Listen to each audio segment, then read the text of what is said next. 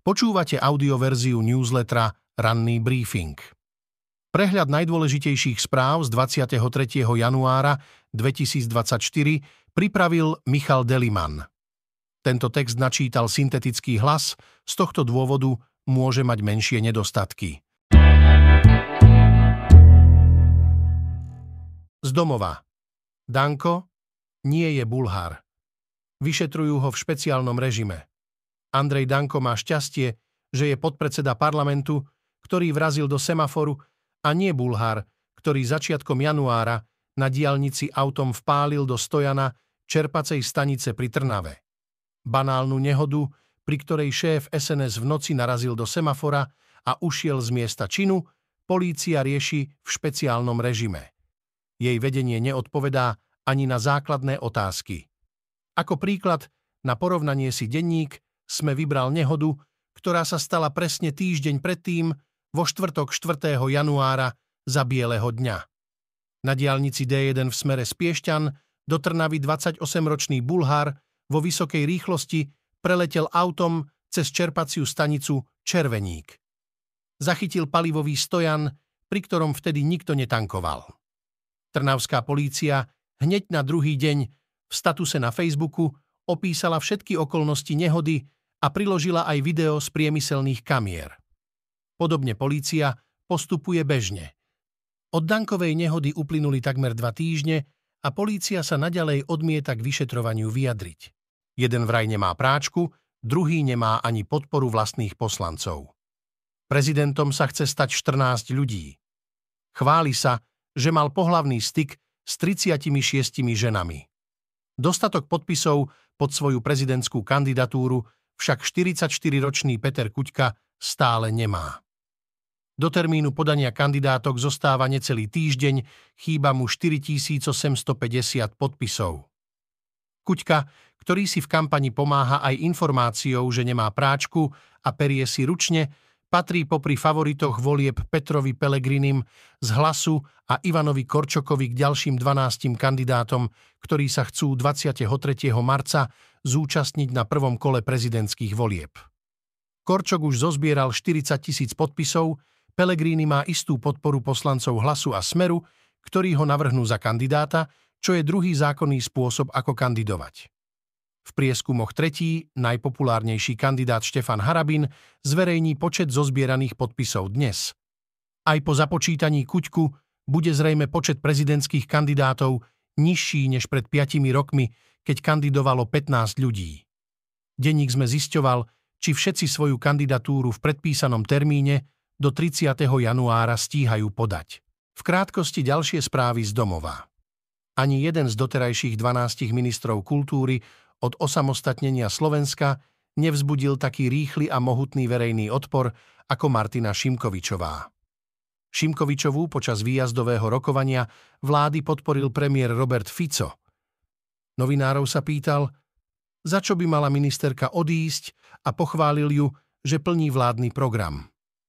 Ministerka zdravotníctva Zuzana Dolinková za niekoľko týždňov odvolala najmenej 10 šéfov nemocníc a zdravotníckých inštitúcií. Najviac tesne pred Vianočnými sviatkami. Niektorých koniec ešte len zrejme čaká, lebo parlament zatiaľ neschválil novelu kompetenčného zákona. Štátna tajomníčka ministerstva vnútra Lucia Kurilovská sa zhruba pred rokom dostala za volantom do problémov, ktoré sa snažila vyžehliť po známosti. Ešte ako rektorka Akadémie policajného zboru, podľa informácií sme dostala dve pokuty, spolu asi tisíc eur, ktoré nechcela zaplatiť. Zo sveta Fico pred návštevou Ukrajincov pobúril a zmiatol. Aj on však potrebuje byť pragmatický. Ukrajina nie je suverénna krajina, majú ju pod kontrolou Američania a Ukrajinci nemajú čakať, že Rusov vytlačia. Aj týmito tvrdeniami premiér Robert Fico krátko pred svojou prvou premiérskou návštevou Ukrajiny pobúril a zmiatol ukrajinskú politickú scénu. Fico sa dnes stretáva s ukrajinským premiérom Denisom Šmihalom v Užhorode, hneď za slovenskou hranicou. Nenasleduje tak príklad svojich predchodcov v premiérskom kresle ani západných lídrov, ktorí svojimi, aj opakovanými, návštevami prezidenta Volodymíra Zelenského v Kieve vyjadrujú podporu Ukrajine. Po Ficových výrokoch sa niektorí na Ukrajine už nepýtajú, prečo sa stretnutie odohráva v Užhorode, ale skôr, či by sa malo vôbec konať. Objavila sa aj konšpiračná teória, že Fico sa snaží ukrajinskú stranu vyprovokovať, aby stretnutie zrušila, hovorí pre SME Analytik z Inštitútu pre stredoeurópsku stratégiu Dmitro Tužanský. Chystané stretnutie premiérov v Užhorode naznačuje, že obe strany sa snažia konať opatrne, hovorí Tužinský. Fico však svojou protiukrajinskou rétorikou zužuje manévrovací priestor sebe aj ukrajinskej strane, upozorňuje. Fico prekonáva Orbána. Ani Orbán nepoužíva voči Ukrajine výraz najskorumpovanejšia krajina. Ani nehovorí, že je hlúpe počítať, že Ukrajina získa späť všetky ukradnuté územia. Dali by sa citovať ešte štyri, ktoré neomilne svedčia, že v protiukrajinskej propagande Fico Orbána prekonáva, píše Peter Šuc. V krátkosti z Ukrajiny. Ruské útoky si na Ukrajine vyžiadali najmenej 7 obetí a desiatky zranených. V Charkove zahynulo 6 ľudí a 38 ďalších utrpelo zranenia. V Kieve zabili útoky jedného človeka, zranených bolo 18 ľudí, vrátane 13-ročného chlapca. Ukrajinské letectvo oznámilo, že sa jeho silám podarilo zničiť 21 zo 41 rakiet. Rusko začalo inštalovať systémy protivzdušnej obrany S-300 v okolí Petrohradu.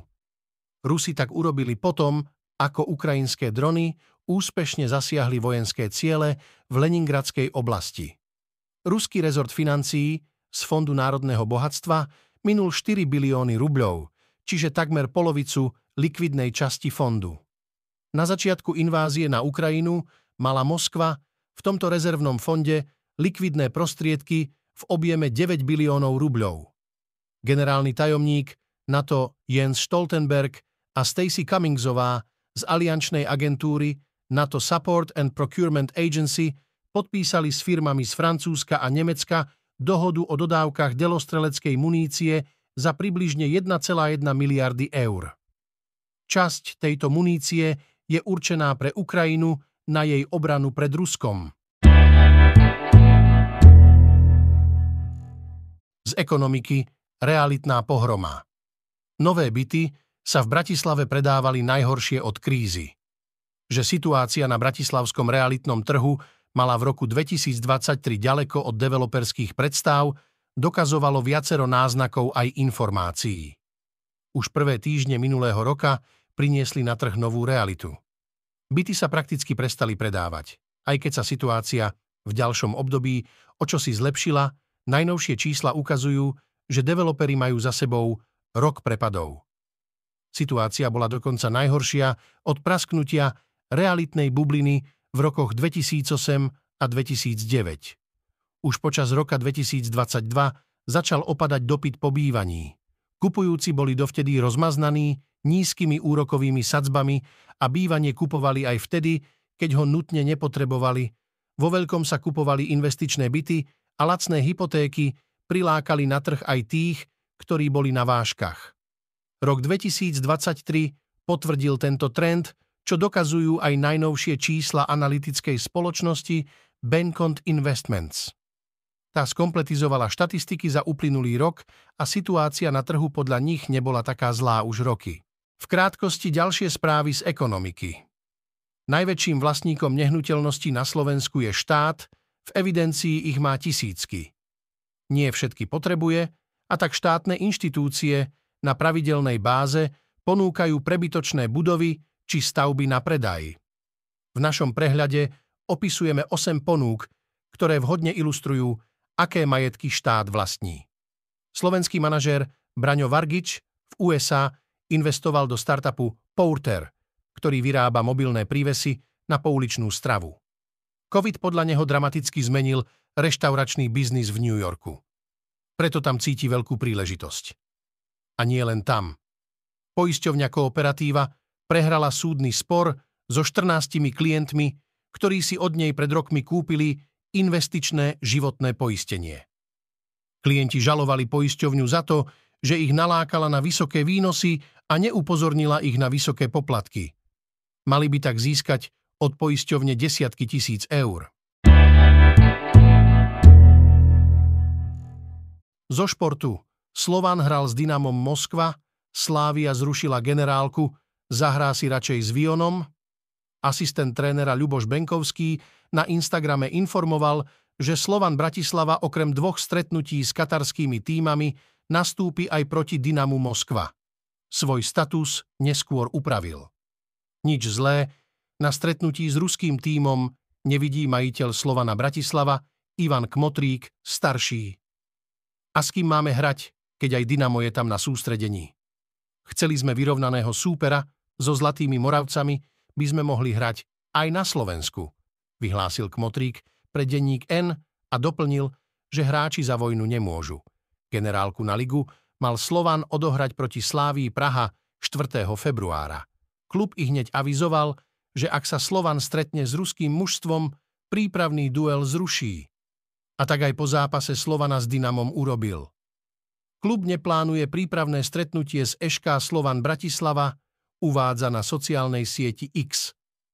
Okamžite však prišla reakcia od klubu FC Vion Zlaté Moravce v Ráble, ktorý avizoval, že 4. februára má voľno. Odpoveď prišla takmer i hneď a predseda predstavenstva SK Slávia Praha Jaroslav Tvrdik zápas potvrdil. Vstupné a výnos z predaja lístkov pôjdu na podporu Ukrajiny. Z vedy a techniky nestarnúci silák 93-ročný štvornásobný majster sveta má srdce triciatnika. Ak sa chceme naučiť, ako zdravo starnúť, môžeme sa obrátiť na Richarda Morgana. Tento Ír je vo svojich 93 rokoch štvornásobným majstrom sveta v halovom veslovaní, má srdce zdravého triciatnika alebo štyriciatnika a percento telesného tuku asi ako chrt. Je tiež objektom novej prípadovej štúdie, ktorú uverejnil časopis Journal of Applied Physiology a ktorá sa zaoberala jeho tréningom, stravou a fyziológiou. Výsledky štúdie naznačujú, že v mnohých ohľadoch je ideálnym príkladom zdravého starnutia v dobrej kondícii. Nestarnúci muž so srdcom, svalmi a plúcami človeka minimálne o polovicu mladšieho. V iných ohľadoch je však obyčajný, bývalý pekár s vrzgajúcimi kolenami, ktorý začal pravidelne cvičiť až po 70 a ktorý stále trénuje väčšinou vo svojej záhradnej kôlni. Aj keď s fitnessom začal až vo vyššom veku, do dnešného dňa už vesloval toľko, koľko treba na 10 okruhov okolo sveta, vyhral už 4 svetové šampionáty. Výskumníkov teda zaujímalo, čo jeho cvičenie v neskoršom veku urobilo s jeho starnúcim telom. V krátkosti ďalšie správy z vedy a techniky. Zatiaľ, čo väčšina botanikov a odborníkov na výživu tvrdí, že zemiaky sú zelenina, v spoločnosti už roky trvá diskusia o tom, či by sa nemali skôr považovať za obilniny alebo za súčasť inej skupiny potravín, často s ohľadom na verejné zdravie. Pranie a sušenie je pre vás možno únavná povinnosť, pre planétu však môže byť hotovou nočnou morou. Práčka a sušička nielenže spotrebúvajú vodu a energiu, ale môžu znečisťovať vody a ovzdušie a môžu tiež škodiť vášmu oblečeniu a skracovať jeho životnosť. Problém japonského modulu SLIM na mesiaci, ktorého solárne panely nevyrábajú energiu, by sa mohol dať vyriešiť. Na základe telemetrických údajov sú solárne články modulu SLIM natočené na západ. Ak slnečné lúče zasiahnu mesiac zo západu, je tu možnosť vyrábania energie. Dnes očakávame, premiér Robert Fico navštívi Ukrajinu a Nemecko. Pokračuje schôdza parlamentu. Dnes v histórii pretoriánska garda prehlásila 24. januára 41 za rímskeho cisára Klaudia potom, čo zavraždila predchádzajúceho cisára, jeho synovca Kaligulu. Počúvali ste audioverziu ranného briefingu denníka SME.